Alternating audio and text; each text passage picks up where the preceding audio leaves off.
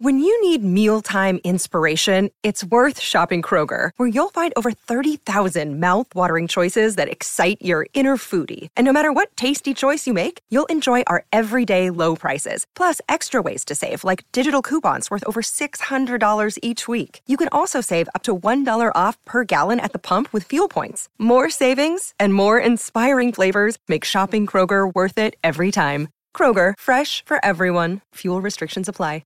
Another day is here, and you're ready for it. What to wear? Check. Breakfast, lunch, and dinner? Check. Planning for what's next and how to save for it?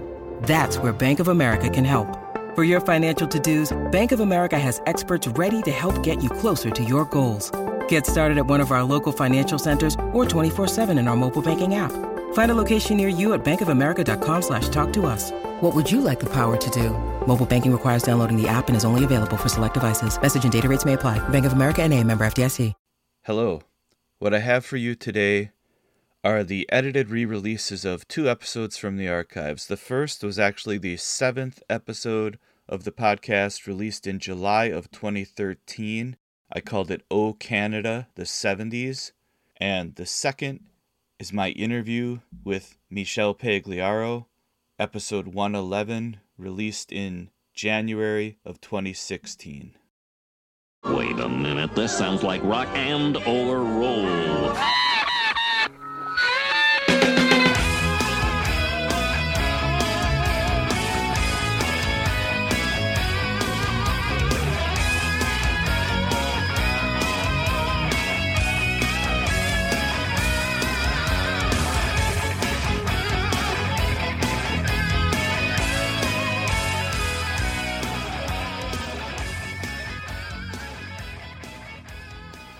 Good day. This is Canadian Corner. I'm Bob McKenzie, and this is my brother Doug. Doug? Hey, take off. Hey, don't hit me, though. I'm just minding my own business here. We're going. What are you doing? I say this is my brother Doug. You're supposed to say good day. What?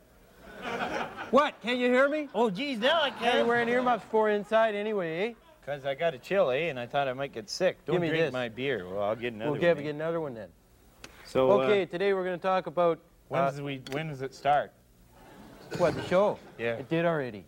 well, decent. You're really paying attention. I didn't eh? know, eh? I had my earmuffs on. Well, you can see right there. I'm Doug McKenzie, eh? This is my brother. I already Bob. said that you were Doug McKenzie. Oh, jeez, I Maybe we ought to just start all over again, eh? I don't think we have time, eh? Good day. Today's topic is what? Is it over? Well, I don't know. I No, think it's it not might be. over. We still got time, eh? I don't think we Just do. Just want to say that We don't. It's over. Good day. Hello, welcome to Rock and or Roll. I'm your reluctant host, BJ. This episode is going to be devoted to my favorite artists and songs that to come out of Canada in the 70s.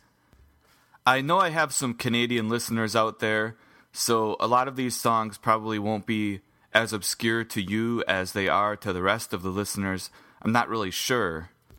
But a lot of great rock and roll was being made in Canada in the 70s, and much of it is virtually unknown, as far as I can tell, outside of Canada, including one of my personal favorite songwriters of all time, probably, a guy named Michel Pagliaro. He began recording his recording career in 1966 and started out singing in French. He's French Canadian from Montreal. His earliest material is all in French. He eventually started recording some stuff in English as well. He sort of mixed it up. He would have an album in English, album in French. I do not think anything by Pagliaro was ever released in the United States. So that's a travesty, really, because some of his songs, as you're going to hear, are hit songs. And nobody in the United States or probably Europe really got the chance to hear them. So, as far as in Canada, I'm not really sure of Pagliaro's level of fame. I know some of his songs were hits, at least minor hits or regional hits. I, I'm not exactly sure. I'm going to play an extended medley here of Pagliaro's songs, beginning with a 1969 single in French called Milady, and there was an album called Pagliaro in 1971 that features some amazing songs. Then in, that album was in English. Then in 72, there's an album called Pag in French that's great. Uh, Pagliaro 1 in 1975 was in English. And there's a 1977 album in English called Time Race. Some of the songs from that album were also on, recorded in French as well. And there was a French album that came out, I believe, in 76 that had some of the songs that ended up on Time Race in English in 77. If you've never heard Pagliaro before, you're in for a treat.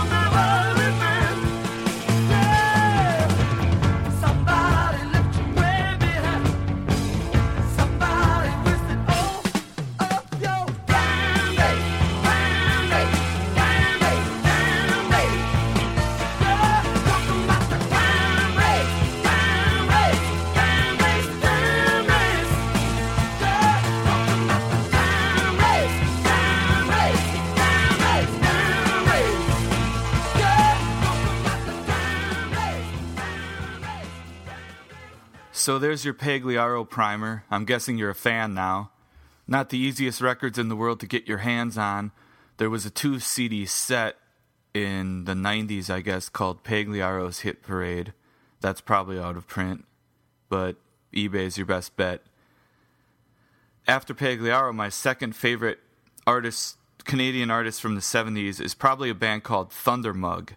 They formed in Ontario in 1970 and released three albums in the 70s. Strikes, Thundermug Strikes in 1972, Orbit in 1973, and Tada in 1974. And there was an LP in the United States called Thundermug Strikes, which was actually a compilation of songs from the first two Canadian albums, Strikes and Orbit. Thundermug Strikes is a great record. It's a lot of fun. It's a fun 70s rock record, but that album Orbit in 1973, the title track from that record is one of my favorite songs of all time. Please call me orbit. Space is no place to be alone. Just call me orbit. I've come this far and I can't go home. The sun is cold, the stars are bright, it's lonely night. I sail my craft adrift in search of friends. I Someday I wish I might be happy soon. I've seen a light the world with just one moon. Please tell me your orbit. Space is no place to be alone. Just call me your but I've come this far and I can't go home. Now can I make them understand or could they see? But I don't look like them nor they like me. And will they see my difference only take a bitter view of my intrusion? Please call me orbit, space is no place to be alone. Just call me your orbit, I've come this far and I can't go home. I've had trouble from the start on down over where the elders thought I was as great as the sky. So they gave me their ship, told me to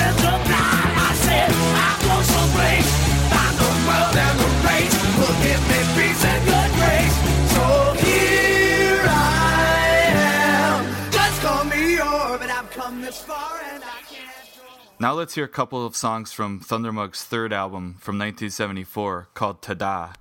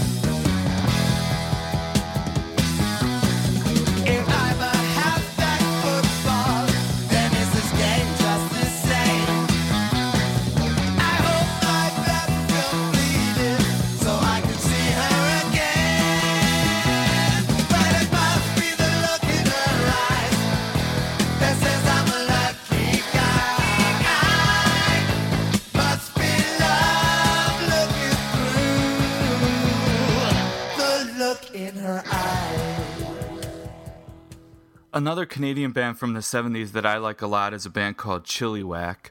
They formed in 1970. They didn't really get good until their fourth album, Riding High, which came out in 1974.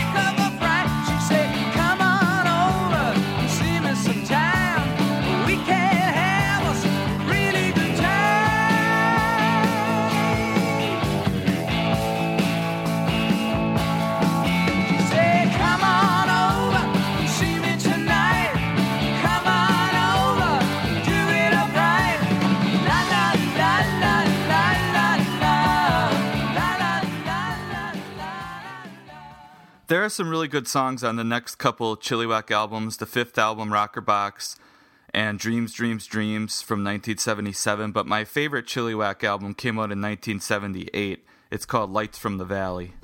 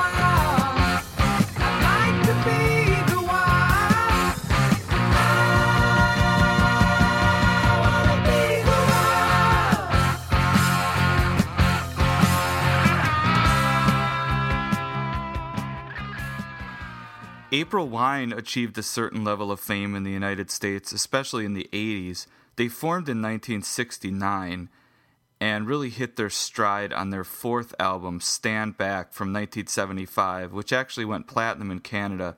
Features my favorite song by the band.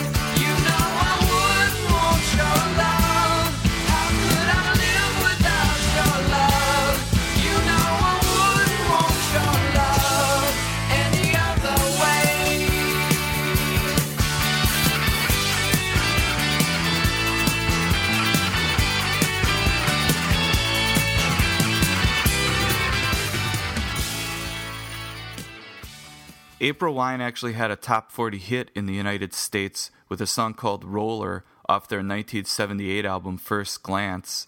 I'm personally not a fan of that song, but there are really good songs on that album, like this one.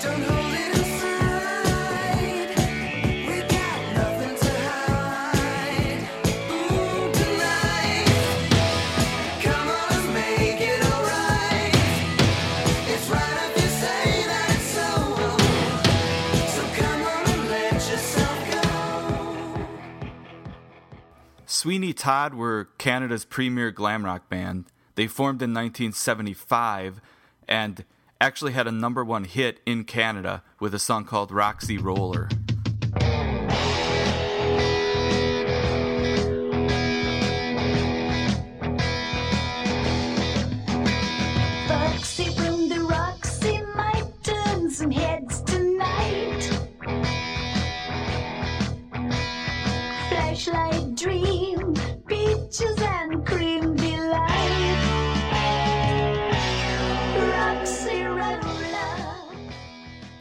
That song is all right. My favorite song on that first Sweeney Todd album is a song called Broadway Boogie.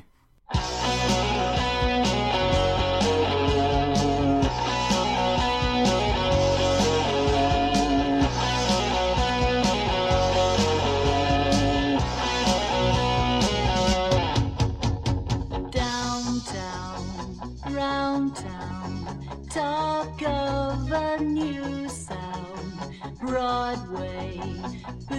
boogie brings you the heroes of dream. Gable, Bogart, Harlow stole your heart. Swing time, ring a ding time. Faces fade, memories remain.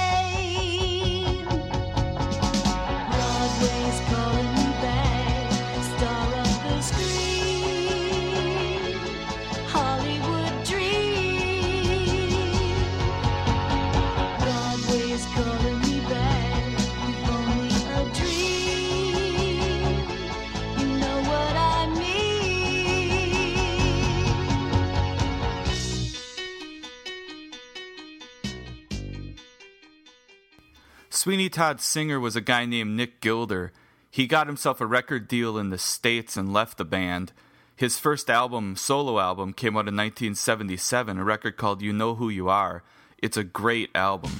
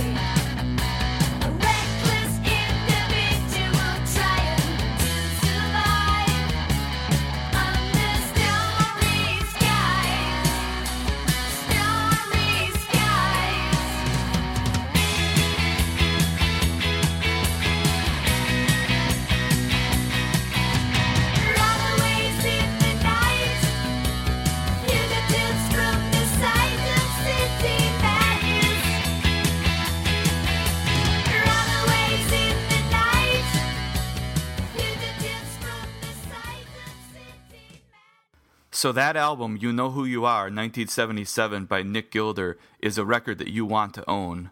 Trust me. Gilder hooked up with Mike Chapman after that and scored a number one hit with an inferior song in the US called Hot Child in the City. That's the way it goes.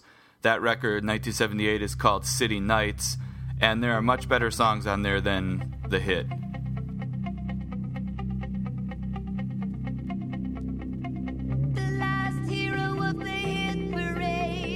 a new charade, a star transistor. Star.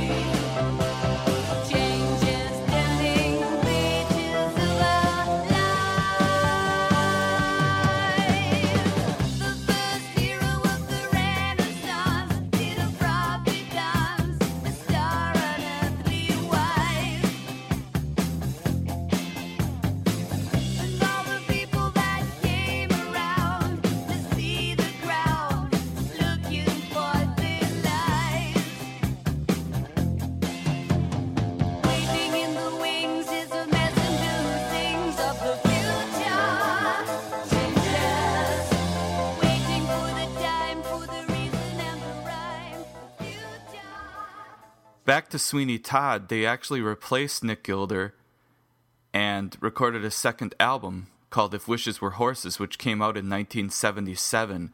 If you don't already know, you will never guess by listening to this song who the singer was that replaced Nick Gilder in Sweeney Todd. Check it out.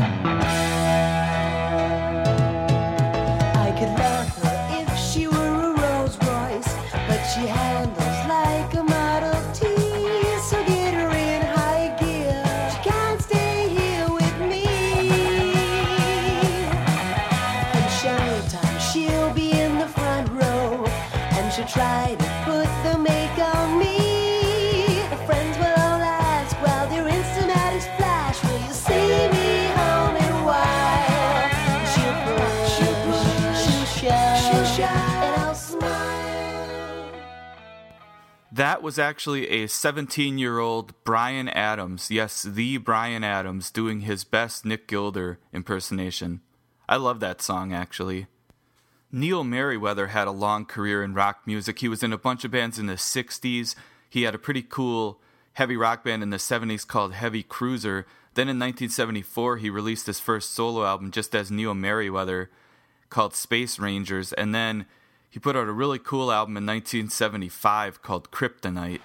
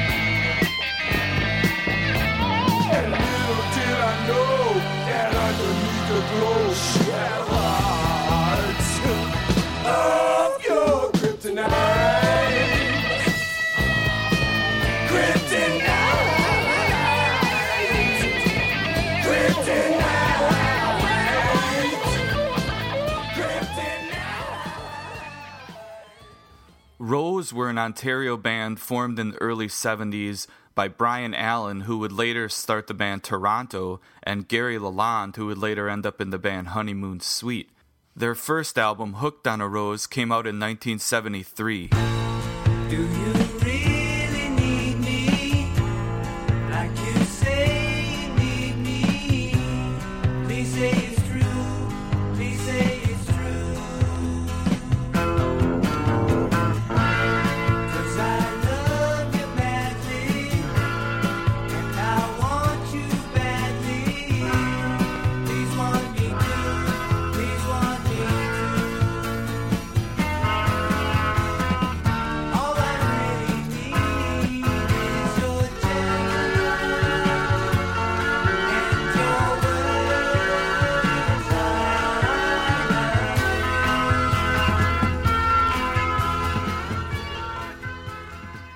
It took a few years, but Rose released two more albums in 1976 and 77 A Taste of Neptune and Judgment Day.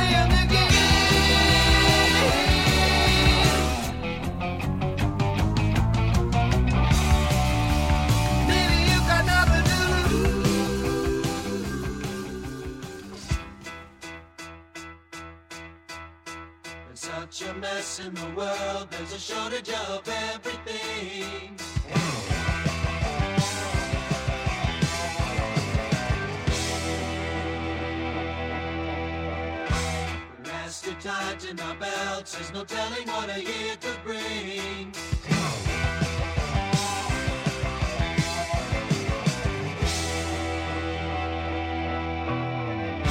The world is starting to bend. Is this the 30s again? Recession, depression.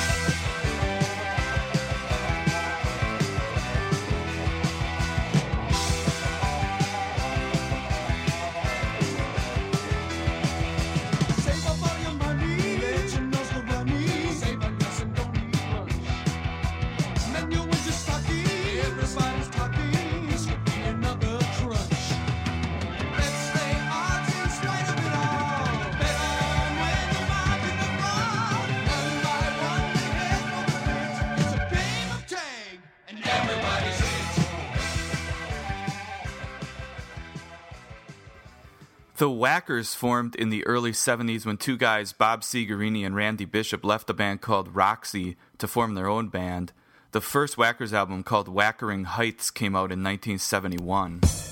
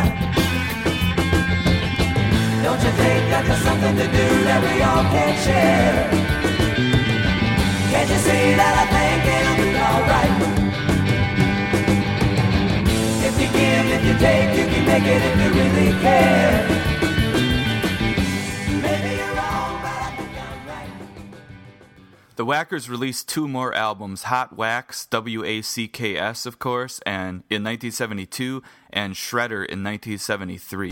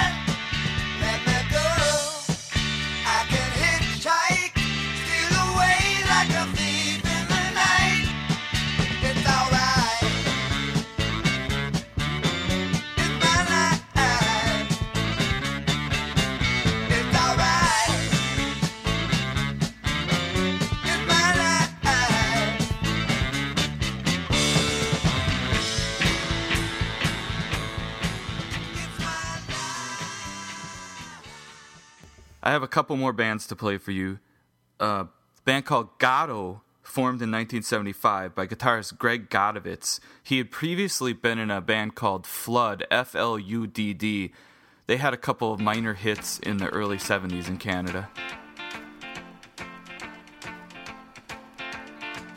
You make me feel my life is over.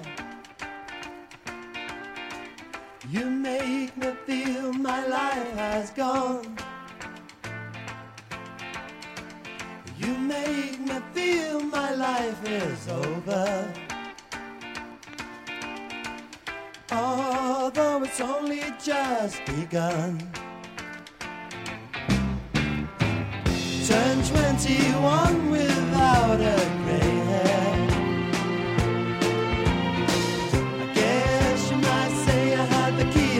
olvidar.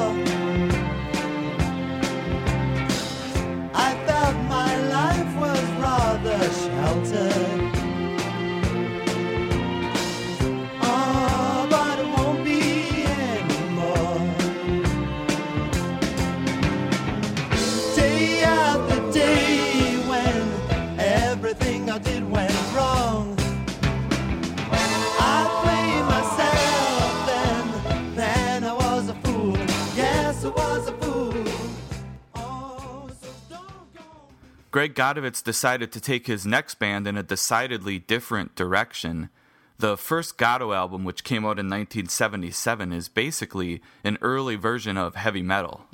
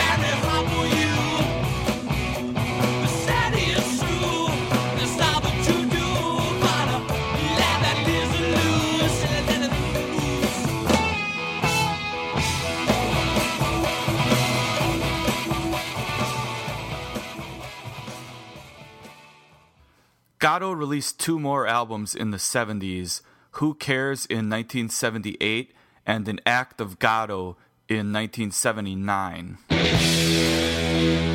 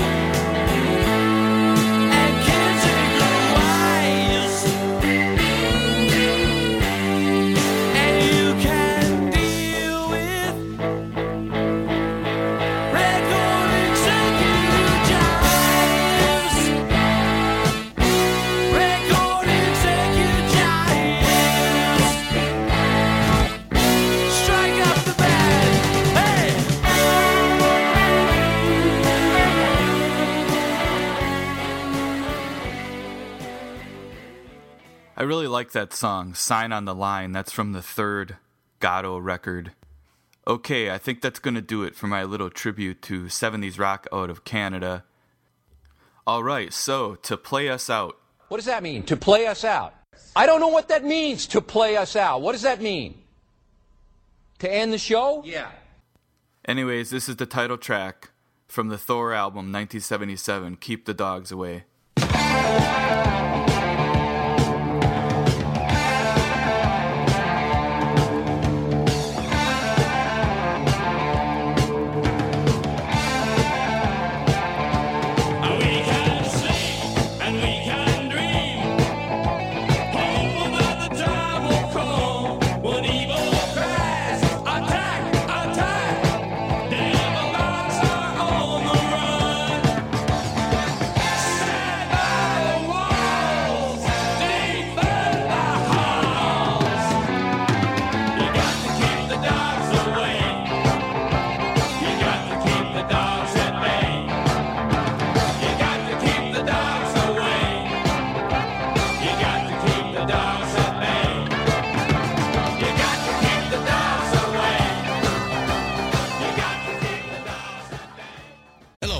Podcast listeners. Christian Swain here to tell you more about my experience with Raycon earbuds. Our family now has three pairs of Raycon earbuds around the house, and my wife just grabbed a pair of the Headphone Pros to replace some headphones from a company that was double the price. And yes, she loves them. Now, if you haven't pulled the trigger on a pair of Raycons, or even if you have, but you're in the market for another pair because they're just that good, well, now is the time to check them out because they just launched their upgraded model of the best selling everyday earbuds. With Raycon's upgraded everyday earbuds, now you also get active noise cancellation, ergonomic design, and multi point connectivity that lets you pair with two devices at once. New quick charge function, three customizable sound styles, plus awareness mode. Available in a variety of vibrant new colors to complement any and all skin tones. I even have a pair of earbuds in a cool green color. I have tried just about every earbud known to humankind, and these Raycons are fantastic. Seriously, if you've been wanting to check out Raycons, there truly is no better time. You're going to ask yourself why you didn't check them out sooner, and Raycon offers a 30 day happiness guarantee. So, what are you waiting for? Go to buyraycon.com slash Pantheon today to get 20% off your Raycon order, plus free shipping. That's right, you'll get 20% off and free shipping at buyraycon.com slash Pantheon. Buyraycon.com slash Pantheon.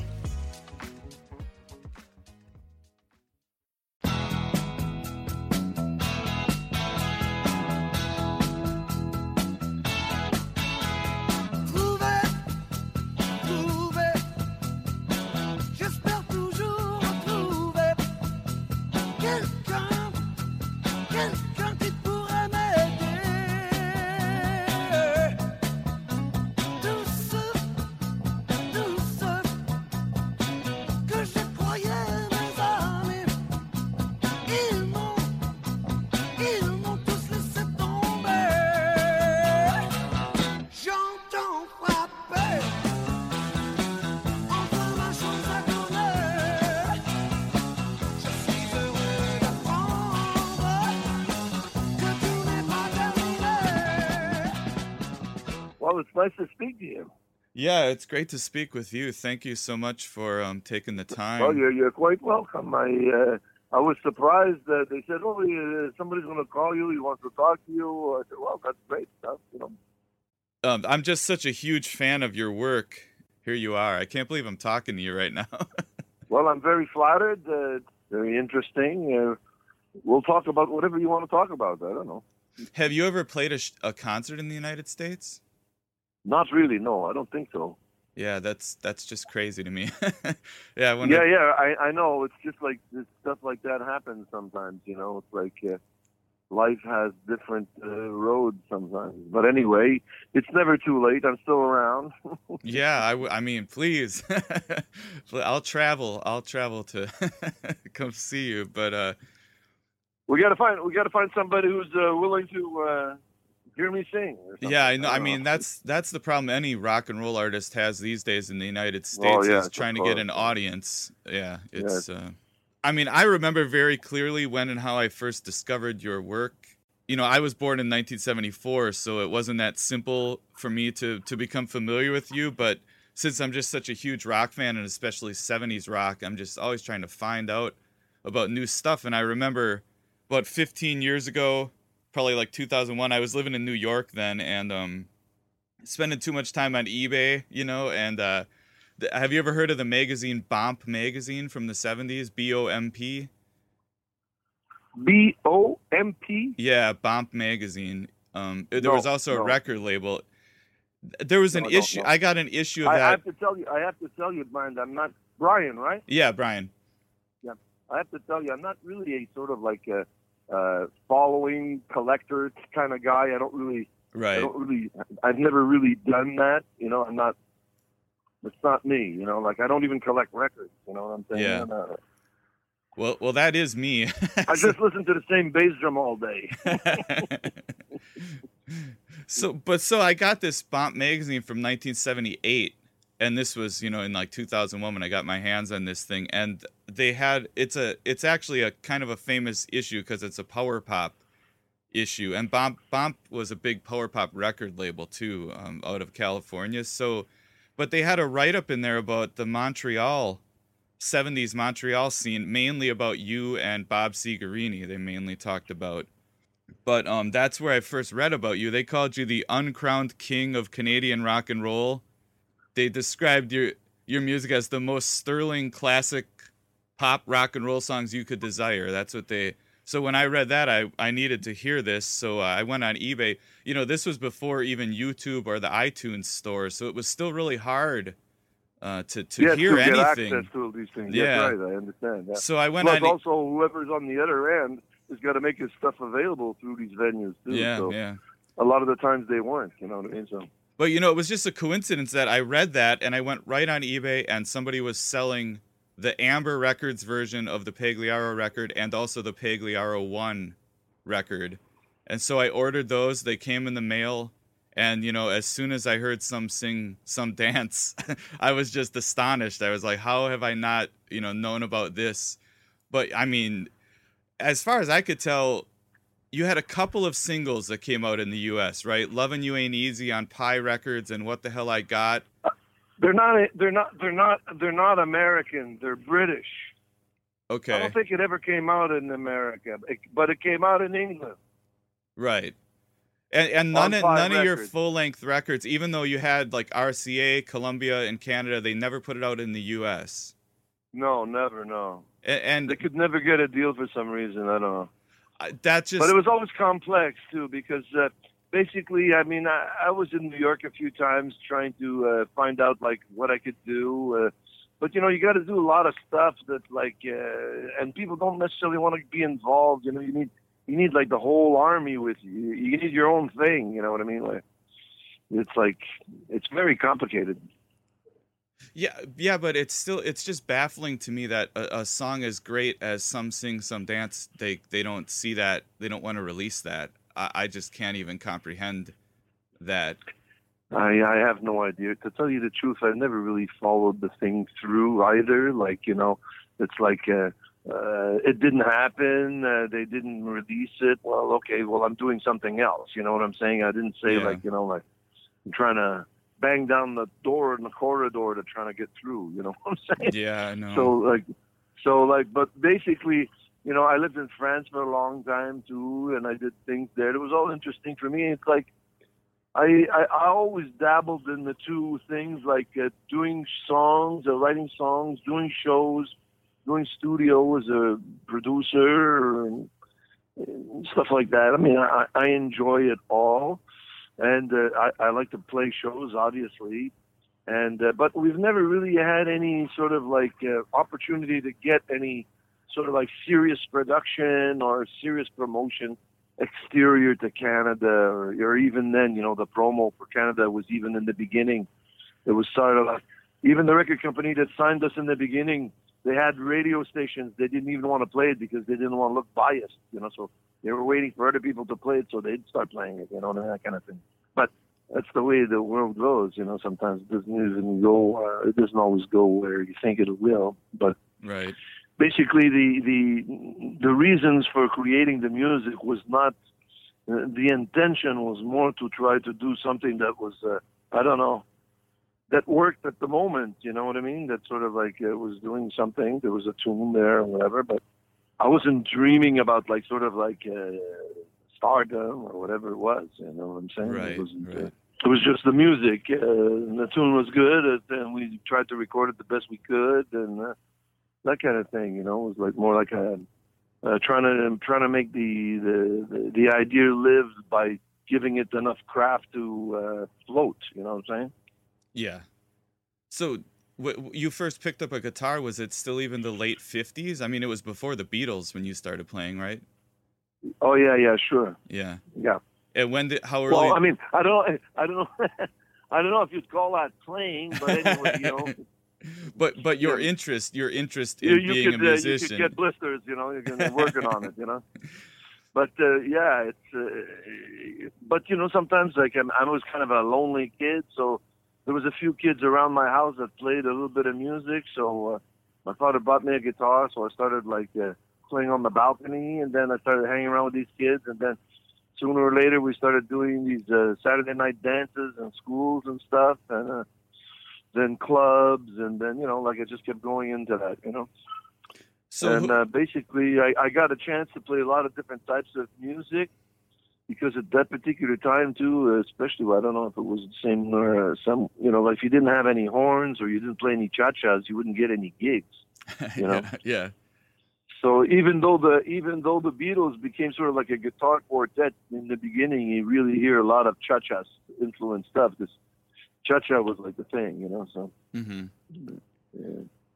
So who was it that inspired you to first start playing and writing songs? I, uh, I, I that's a difficult question because I mean you get influenced by so many things.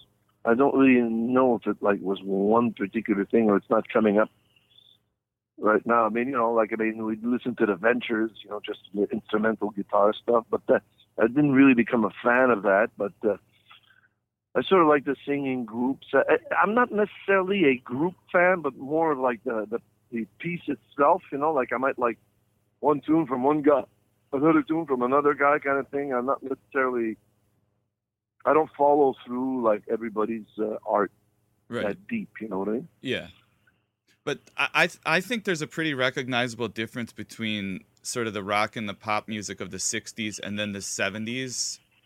Uh, there, there was a big shift, I think, in the 70s just in the way songs were written, and I guess the melodies became more complex, or there was just more creativity. Well, yeah. Well, the the, the '60s was still kind of quite pop. Uh, lots of R and B too. That sort of like not, you know, like there was like so much uh, Four Tops, uh, Supremes, uh, all that stuff. Uh, uh, all the Tamla Motown stuff. That was like right in the same period, but for some reason they're not necessarily being sort of like hi- history. Uh, you know, history is not uh, that kind to the, the to that bag because it was very popular too. You know.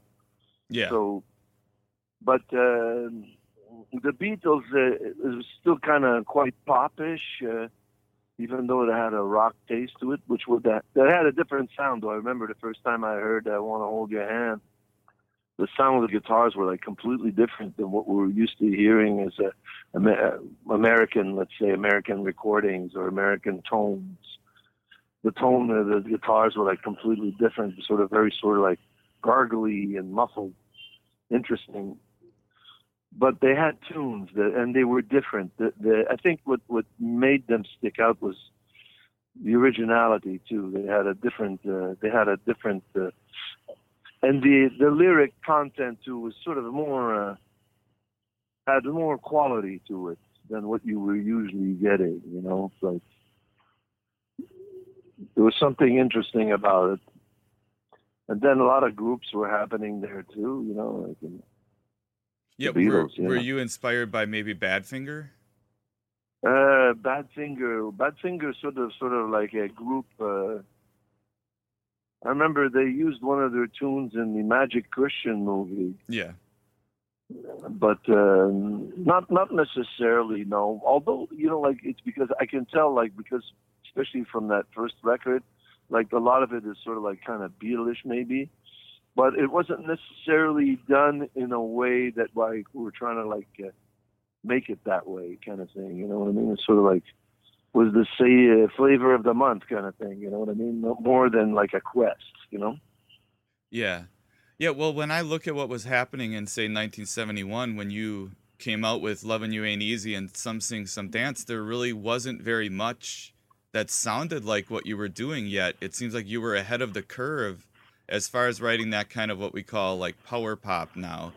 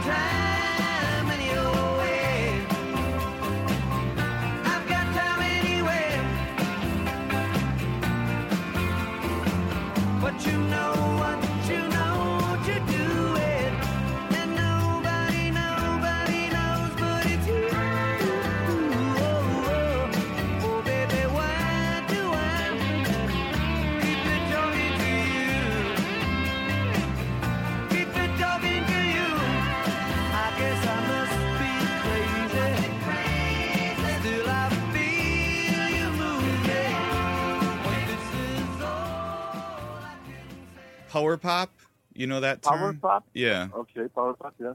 how great those melodies were and, and so infusing that kind of 70s rock and roll with those kind of really catchy melodies there wasn't a lot of that happening yet you were really Okay. early on in doing that from as far as i uh, can tell Okay. Well, you you would know more than I would because I, I wouldn't be able to. No, I wouldn't be able to situate it. You know, I wouldn't. I don't have any gauge for it. I'm not. I'm not in the soup. You know what I mean? Like Yeah. I'm, and uh, and I wouldn't. I wouldn't know how to categorize it or how I'd feel about what category or whatever it should be or shouldn't have been or what. No, I wouldn't know. You know. Well, so t- it's good you're telling me now. I know. well two two of the main bands that always get brought up are big star and the raspberries but neither of those bands came out until 1972 so you beat them to it uh, as far as i can tell you know which so i was just wondering where those songs came from you because you you were writing kind of the more bluesy rock and roll songs and you were also writing these really great pop songs at the same time was that kind of a conscious thing or was it just whatever song you wrote that's what you wrote well, I mean, there's there's almost there's always a bit of conscious and unconscious going on. You know what I mean?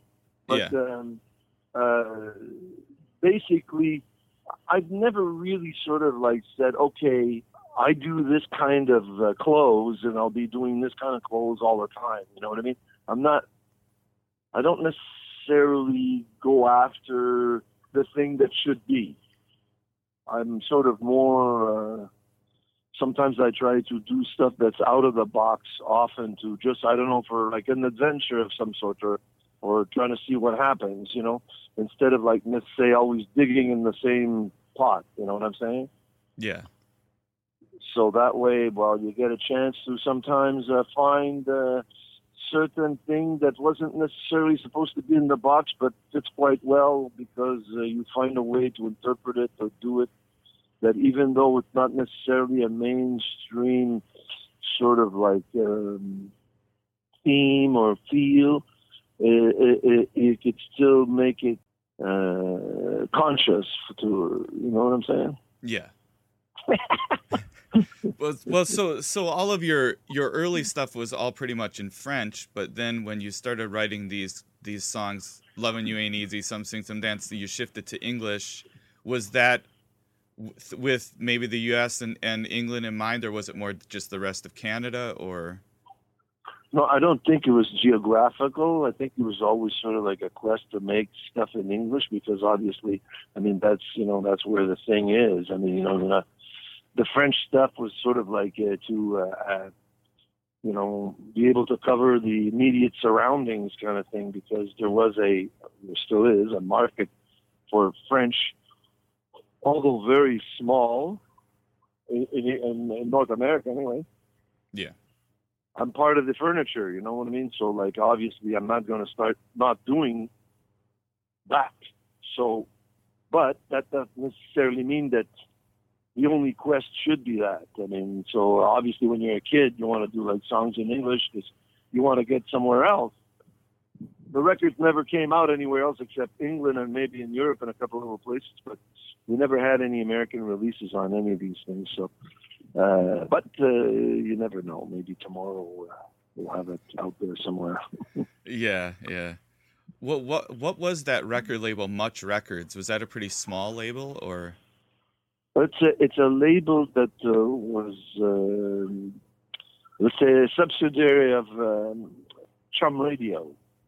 If you put, uh, which is a Toronto-based uh, station, or used to be. I don't even know if it's still there. Okay. You know, when you turned uh, uh, when you turned uh, Chum upside down, it read much. So that's. Oh, I see. from. I get it. So was it was it on the level of sort of a major label in Canada, or was it a smaller operation? It, it, it was a small operation, uh, and uh, for some reason, the, the British man who uh, who passed away not long ago was a sweet guy.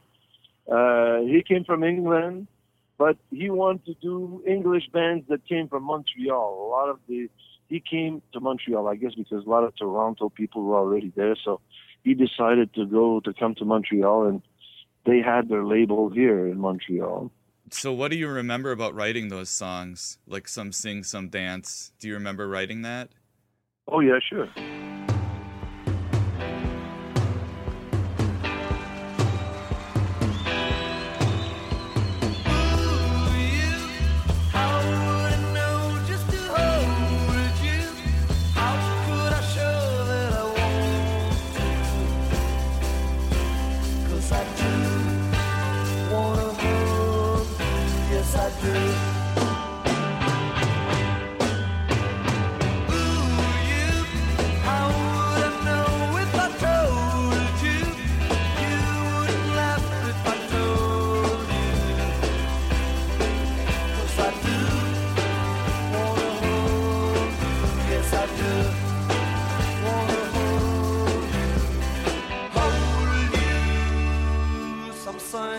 Love.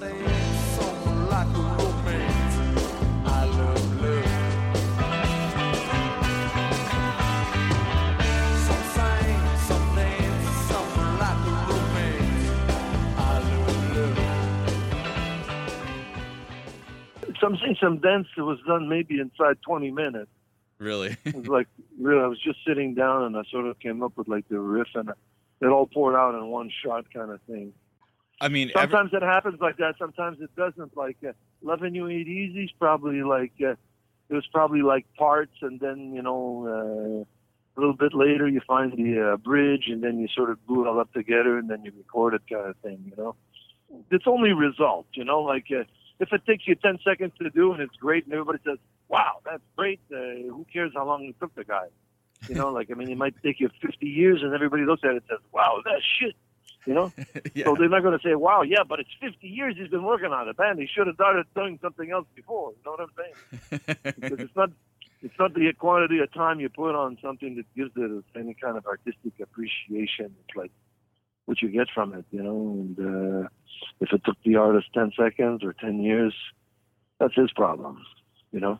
But if your enjoyment is that, you want to find out about it, good for you. But it shouldn't alter. Uh, the process shouldn't alter your satisfaction and whatever you're getting out of it. You know? It shouldn't sound like work, whatever it is. yeah, yeah. So were those were those songs hits in Canada? Um, well, I, I, I, I imagine they played for a while. They still play. I mean, you know, not as frequently as they used to. Obviously, they are always part of some, uh, you know, uh, gold uh, or whatever they call it. You know, past hits or whatever. Yeah.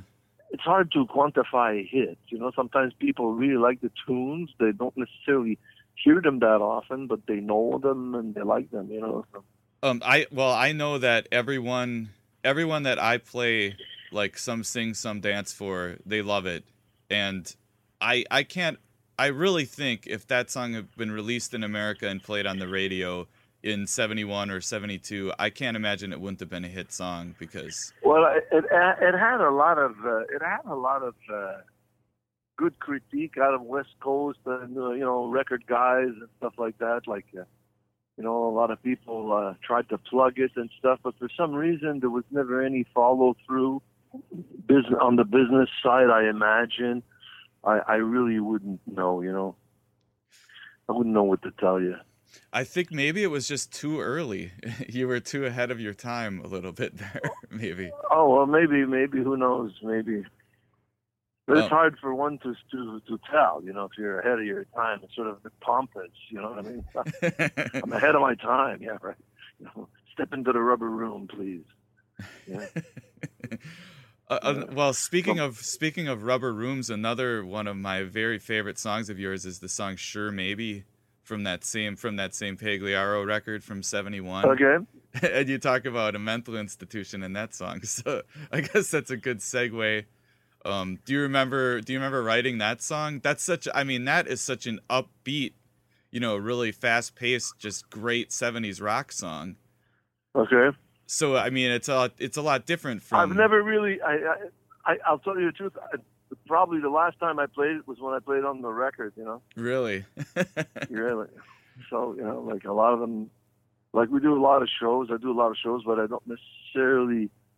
Uh, the, t- the songs that I do live are like good for me live. Sometimes other ones that are good on albums. Sometimes they're fun, but live they're not necessarily that interesting. Or to me, you know. And seeing that I'm the guy singing, so I sort of like get, get the first call. Yeah. but uh, but uh, I don't know. Uh, things are like that. Sometimes you songs. Uh, sometimes they keep living as records, but they don't necessarily as live stuff. And then I guess if they get popular enough that you don't have any choice but to sing them live, well, then that's your problem. You know. you know. You do what you have to do. There were there were a lot of acoustic guitars on all of those early songs. Yeah, twelve string. Yeah. acoustic 12 string for like a lot of those something, uh some sing some dance and uh rain showers and loving you they're like the 12 string guitars yeah. Yeah, even sure maybe, which is a much more upbeat song, you still hear mostly acoustic guitars on it. yeah i think there's uh, electric lines on top but i think it's like basically the rhythm section's always like acoustic uh, bass and drums kind of thing Yeah.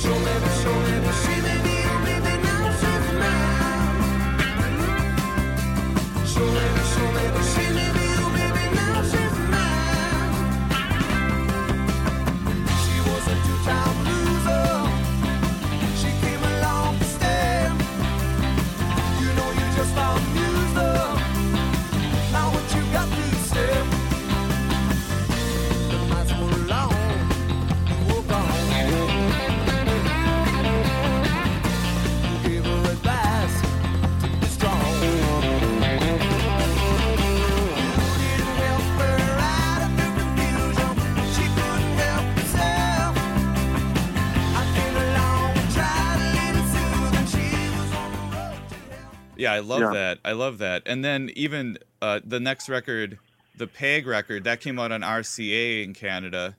Um, and it's that's a French record, but you know, and I don't speak French, but I still I love that record. I love the songs. Um, they're so great.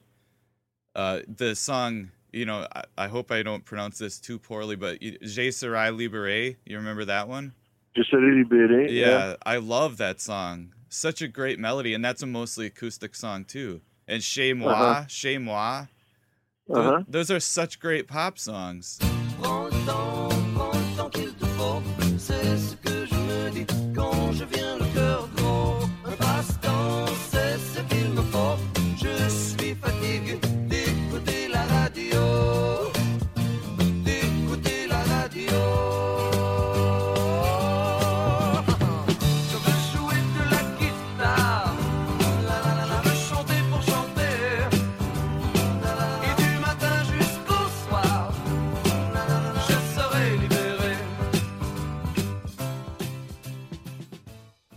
And but then on the same record, you have really great, just bluesy kind of '70s rock songs as well. So Right. there's such a mix on it- that. Yeah, yeah. Well, you know, sometimes the mix comes from the fact of uh, having recorded what you have, and, and all of a sudden you put out an album with the stuff you have recorded. You know, Yeah. it's not always, uh, you know, they're not always uh, sort of like generated as albums. You know what I'm saying? Like they're walking in, and you're getting budget to do an album. Sometimes there's just like uh, cuts, different cuts for different sessions put together, plus maybe more sessions uh, done in the shot to try to create a, a whole 10 cut or whatever many cuts there are on, a- on an album. You know. So Today, they're more on project stuff. Uh, so people will have sort of like a continuity of something like throughout much easier than before, where, you know, whether you listen to a Beatle album, al although some of the last ones, they were a bit more conceptual and they said, but the other stuff, you could tell there's like different sessions and different things. Or you listen to old rock and roll guys too, you know, like whether it's Chuck Berry, Little Richard, or James Brown, or whatever it is. I mean, they're all they're all uh, you know different cuts, you know.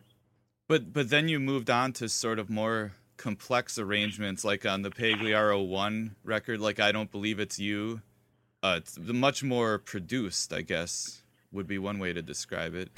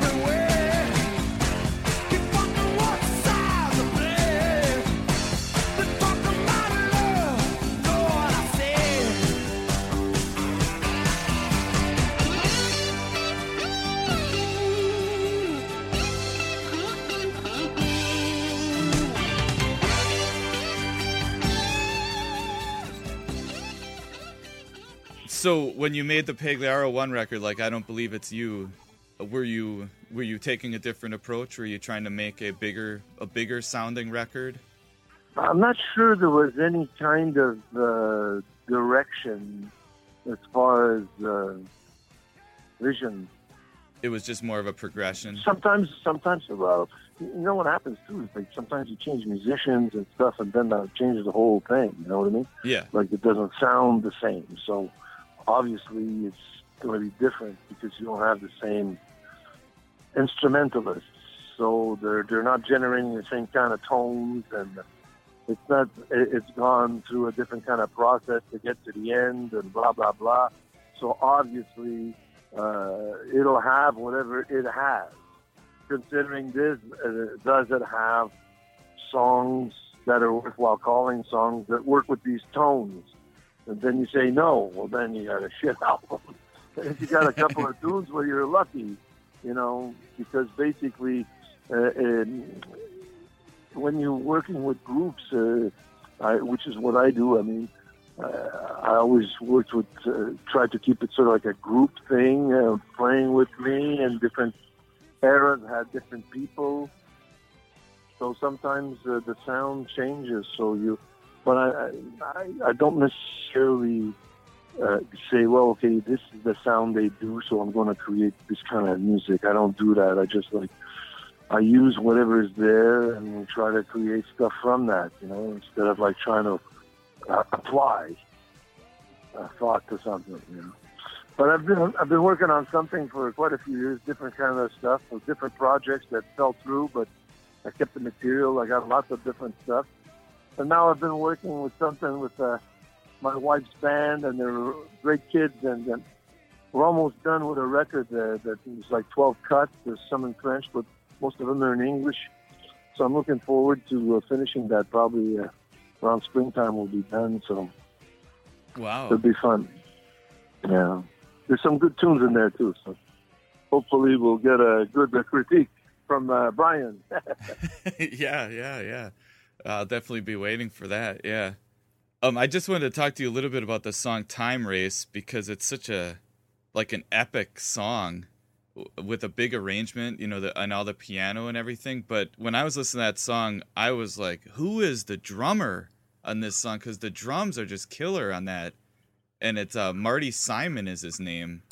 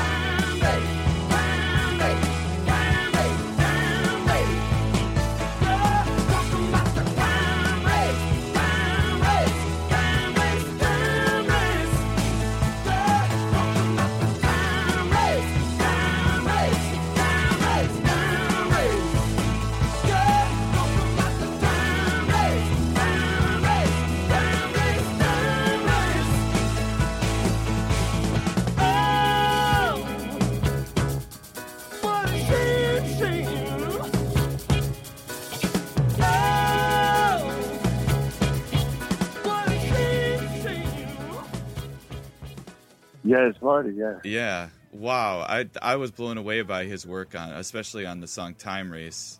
Really cool. Okay. Yeah. He, he's played on a few songs on some of the other records too. yeah. Uh, but um, Marty, uh, I don't think he plays anymore, but uh, he's always involved in the music publishing things and stuff like that. So Yeah. He's listed as a co-writer on that song too. yes, because sometimes you know when you jam with people, they're they're provoking things and they're, they're doing stuff. So I usually uh, give pieces, you know. Yeah. So that way they they not they, not only they get uh, respect, but I mean, if it works out, well, then maybe they get a couple of bucks, you know.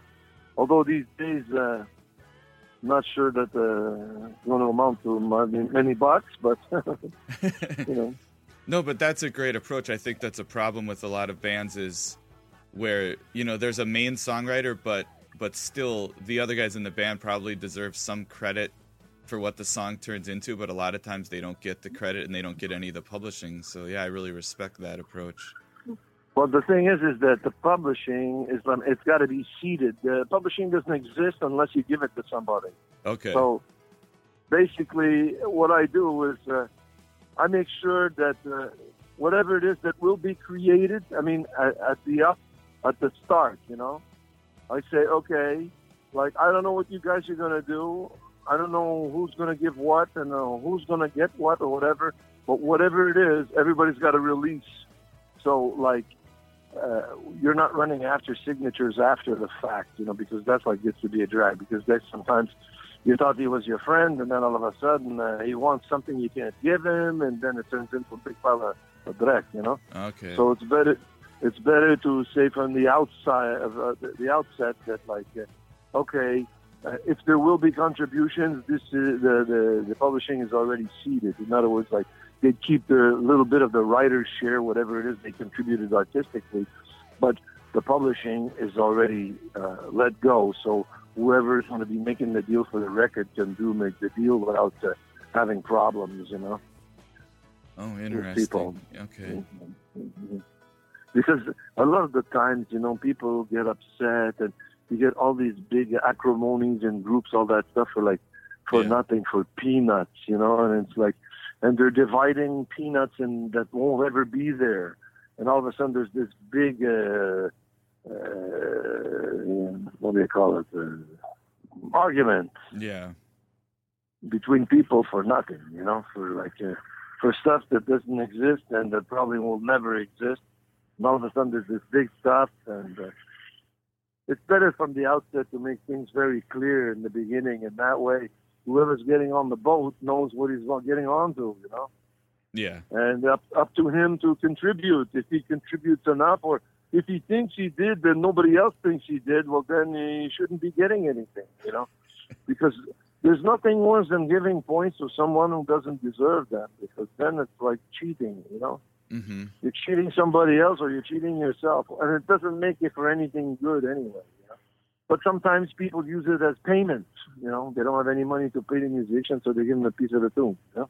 Yeah. Sure. You know. Exactly. Yeah. you know. But uh, whatever.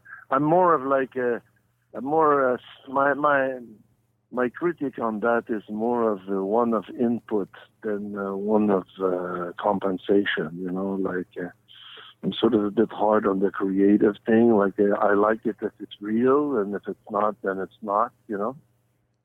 Sure. I don't know what we're talking about, but it's not music. No, no, but that was interesting that to hear that perspective on it. You, you always see these bands, you know, people wonder why some bands go out on tour without the main guy, and that's because the like the Cars, you know, Ric Ocasek made all the money, but the other guys still have to make a living. So then they still have to go out on the road, and he just stays home because he made most of the money because he had the writing credit. And uh, I mean, yeah, I mean, obviously that broke up a lot of bands, that kind of stuff. So Well, it depends. I mean, if the, if the guy did write all the stuff, I mean, then it's right. You know, if you're just telling the guy, okay, you play G for four bars, then you play C for four bars, yeah, and that's his contribution. I mean, anybody can do that. So, I mean, if the guy's wanting money for the tune because he's, that's what he's doing, well, uh, that's why he's getting paid. Also, he's getting paid to play. So you know, like a, it's a work for hire thing. If it's like a thing where it's really a creative contribution, the guy came up with the parts for the bridge, the melody for the hook, or whatever. You know, like something like that has some bearing of, of value to the tune. If you don't have that part, I mean, there's no more tune. Well, you know, or there's not as good as a tune or whatever it is. Well, then okay, there's a, it's a relative thing there.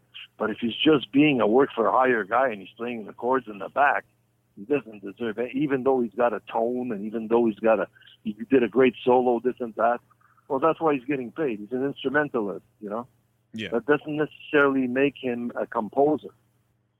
or an arranger, Right. or a writer, you know, which is a lot of other stuff. You know? Anyway, So when you when you wrote Time Race, do you remember was did you were were you trying to write a certain kind of song with that song or was it again just an organic thing or organic. Uh, yeah. you know, it's just like on that album. I remember with the producer, the what's his name? I forget. Uh, yeah, yeah, uh, the, uh, the, yeah, the peppermint twist guy. Or what was it? I don't. Anyway, I'm trying to grab Uh, my record uh oh Bob Gallo. Bobby Gallo. Okay, so Bobby, he had the record of Otis Redding, and he wanted me to sing it. So he played the record, and we learned the tune in the studio, and I changed the arrangement around. I wanted uh, Billy to play the acoustic guitar, and Marty to use brushes, and we recorded it off the floor. It's like a one-take thing with the singer and everything, and and that was the tune, and he really liked that, and we put it on the record. And It was a good version. Okay, so so so there that's Dock a, that's a, yeah, that's an interesting insight too. So Dock of the Bay, that's just on the record just because the producer wanted it. Yeah, Yeah. exactly. Yeah. I, yeah, so yeah, that's I never really thought about that, but that must happen a lot with song with cover songs too, especially maybe. That's interesting. We uh, we did a good version. I thought it was fun. Yeah, yeah. It was like uh, much less electric, but yet you didn't feel that much electric out of it, kind of thing. You know, there was something like not electric in the in the instrumentation, like on the the original record. He's playing electric guitar and stuff and stuff like that. But um, it, it came out uh, okay in a different way, but then again, it didn't take the, the nature away from the thing, you know, even though the instrumentation wasn't exactly the same. So the the song Time Race kind of feels to me like a Bruce Springsteen style song. How do you Yeah, feel yeah, yeah, yeah. yeah. Yeah, yeah, those kind of things that are like uh, New Jersey, whatever. Yeah. It could be that, yeah. It's got sort of an American thing to it. Definitely the piano. But basically, it, it was done in French first. Right. This is sort of like it was done after. The time race take was done later, like a year or two later, for the lack of songs. Oh, okay. sometimes you, sometimes you you don't have any ideas, you know, or you got them, but they're not necessarily that good.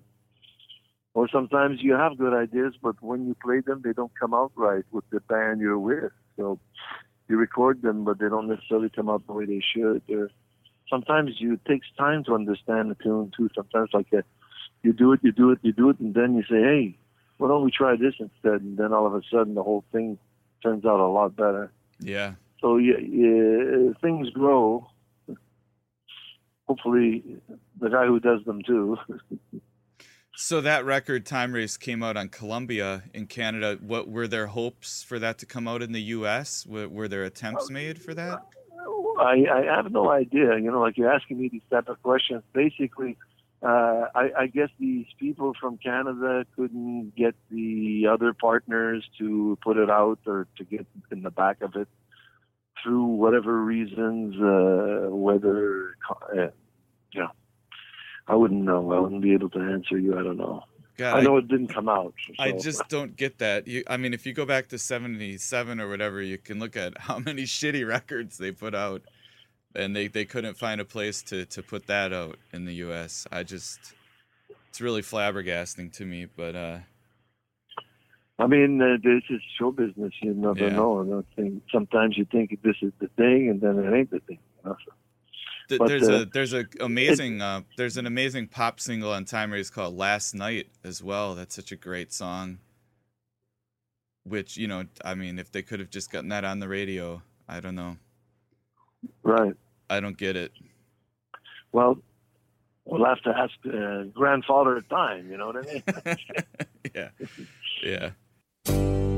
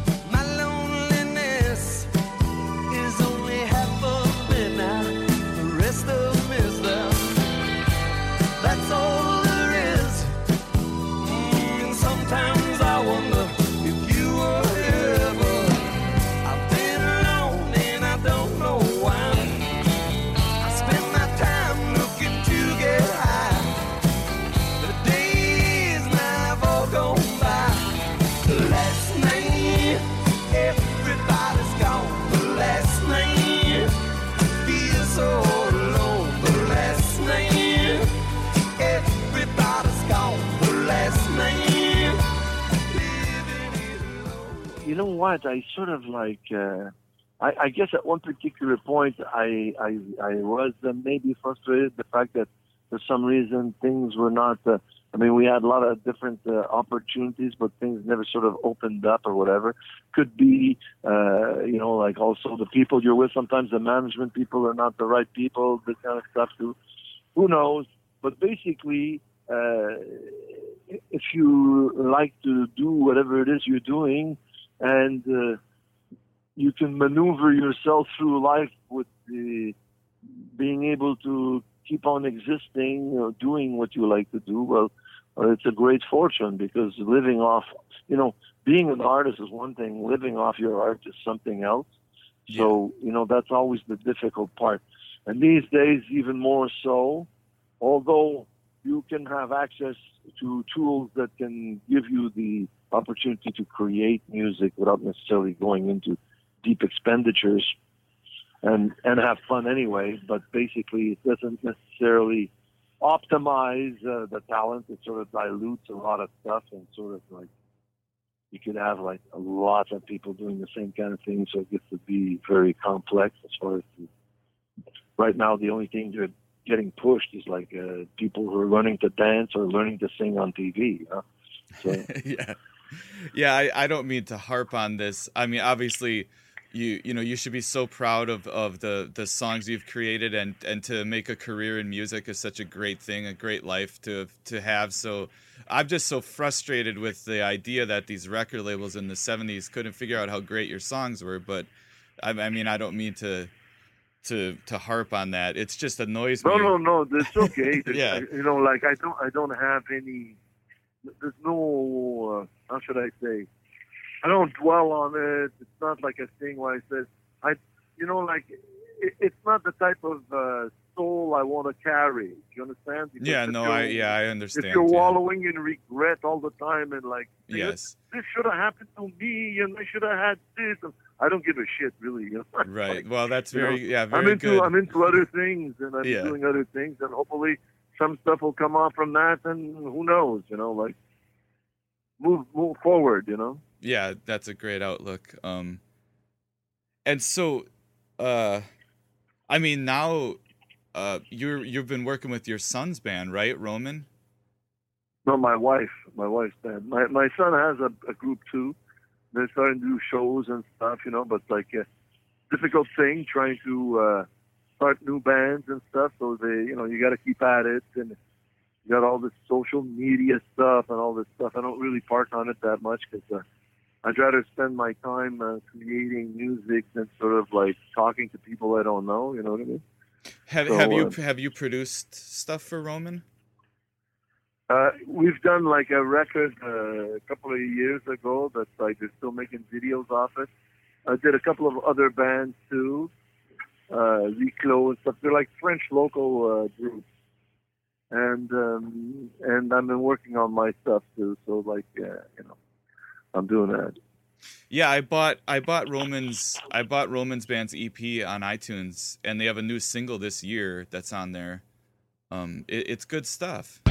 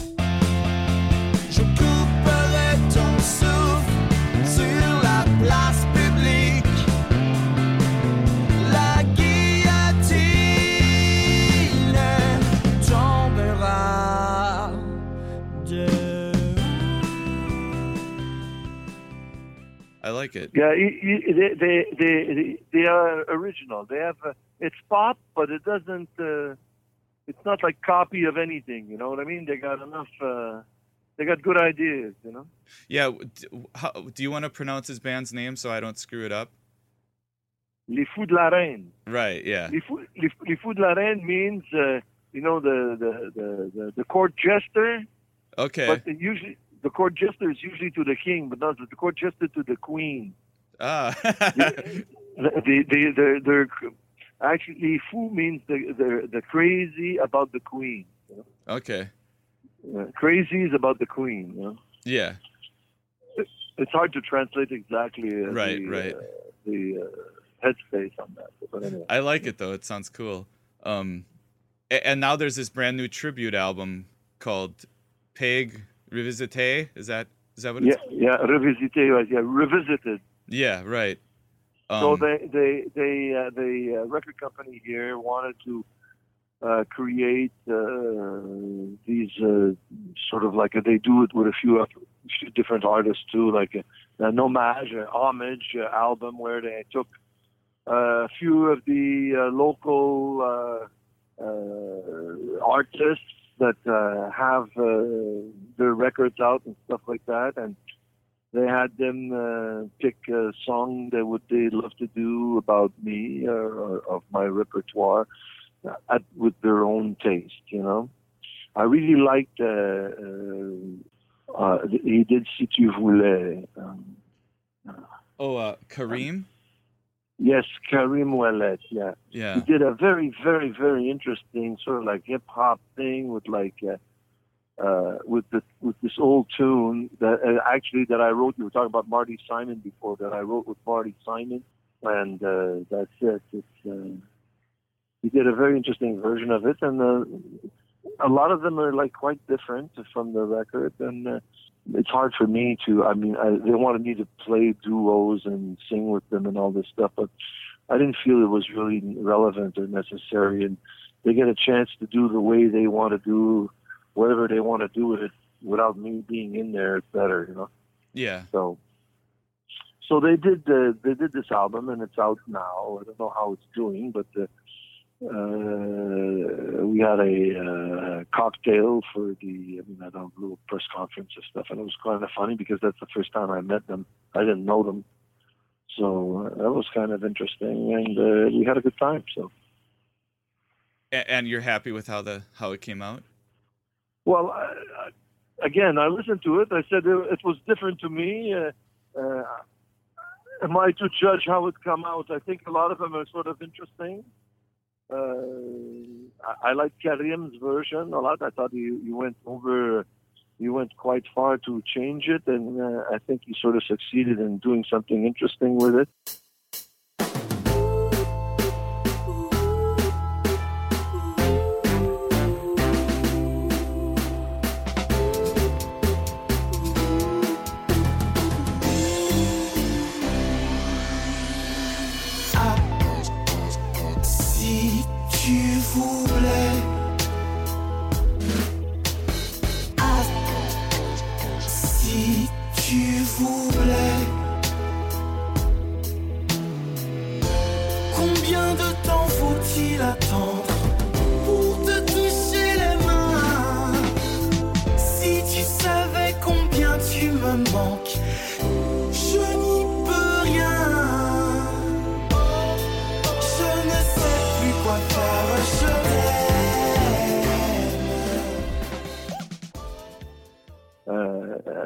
The other versions were very interesting too, where some of the arrangements were done in a different way, which is uh, which is cool. It's hard for me if I have like a more of a critical judgment on it because I'm not necessarily uh, how should I say in a, in a in a position to do so. Yeah. Does it does it feel good to have this kind of a tribute to your work out there? And um, Well, I, it, it's out there. yeah. you know you know so so uh, you know good you know like uh, what what i going to say bad you know no it's it's good at least people did some stuff that uh, they thought was going to be interesting and they went out of their way to do it so good for them you know Now, uh, is this relevant to where I'm at uh, today and what do I do and all this stuff? Not really, but I, I can I can appreciate the fact that they did that because, uh, well, they did it. You know, they wanted to do it and they did it. So, good. Thank you. So you're hoping to have a new album out next year then? Is that the plan? That's the plan. That's the plan. All right, great. I'll be looking forward to it. Um Cool. And thank you. Thank you so much for talking to me and thank you so much for all of the great music that you've made Oh, over you're the very years. sweet. Thank you. Thank you very much for having me on your podcast. And Brian, thank you very much, and uh, uh, happy Christmas and uh, New Year's and uh, health and all that stuff. Thank you, you too. And um, I, I follow you on Facebook, so hopefully I'll find out, you know, I'll know about your new album as soon as it's coming out and uh, figure Well, out a I'm way sure to get my hands on it. people will be contacting you uh, Yeah. if that happens. Okay. All right. Well, good Thank luck with the new record and everything. And thank you so much for talking to me. Thank you. Thank you. Okay. Bye bye. Goodbye.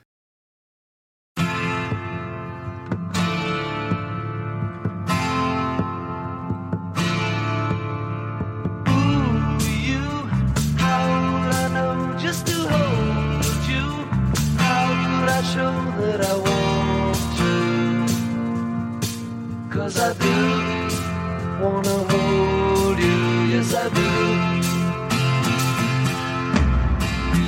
Ooh, you. How would I know if I told you? You wouldn't laugh if I told you. Cause I do wanna hold you, yes I do wanna hold you, hold you. Some sign, some dance, some like romance. I love love.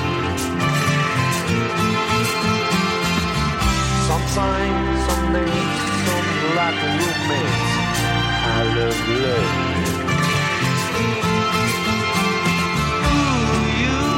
Could I be sure that you would be true? Could I not holding you? I do wanna hold you, yes I do.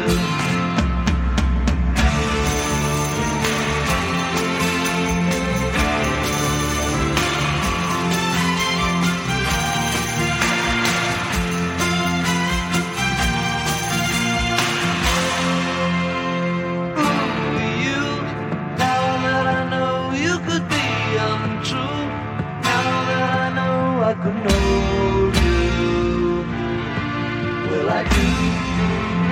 hold I do need to hold you.